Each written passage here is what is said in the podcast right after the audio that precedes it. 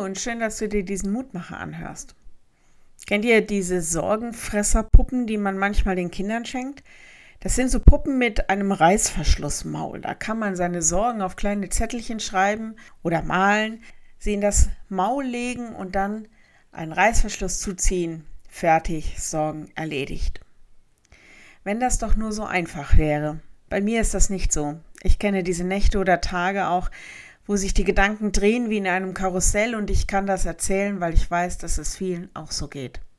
Im Philipperbrief heißt es heute, Sorgt euch um nichts, sondern in allen Dingen lasst eure Bitten in Gebet und Flehen mit Danksagung vor Gott kund werden. Philippa 4, Vers 6.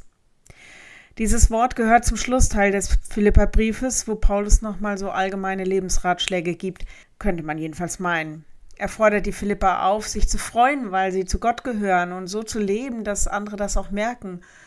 Und eben ihre Sorgen, Nöte nicht einfach unter den Tisch zu fegen, sondern sie Gott abzugeben. Sie ihm quasi in die Hand zu legen, ihm einfach unsere Anliegen vortragen.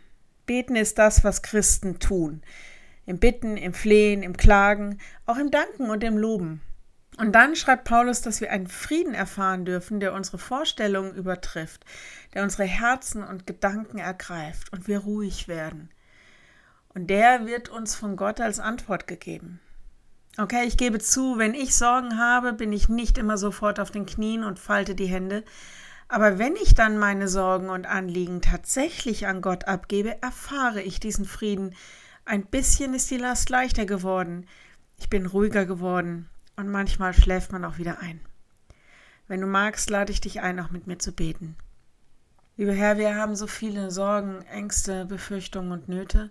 Wir machen uns Gedanken und haben dabei so viel Unruhe. Erinnere uns bei Zeiten daran, dass wir dir das alles abgeben dürfen.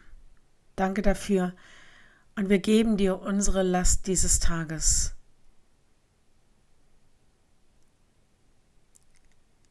Und wir legen sie dir in die Hand. Und wir bitten dich, dass du uns da durchhilfst und dass du uns Zuversicht und Frieden ins Herz gibst. Herr, wir denken an alle, die heute in besonderer Weise deinen Beistand brauchen, die in irgendeiner Weise leiden, hilflos sind. Zeig ihnen, dass du da bist.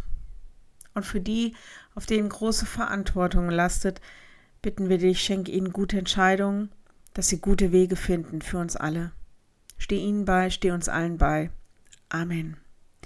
Morgen ein neuer Mutmacher. Bis dahin, bleibt behütet. Tschüss.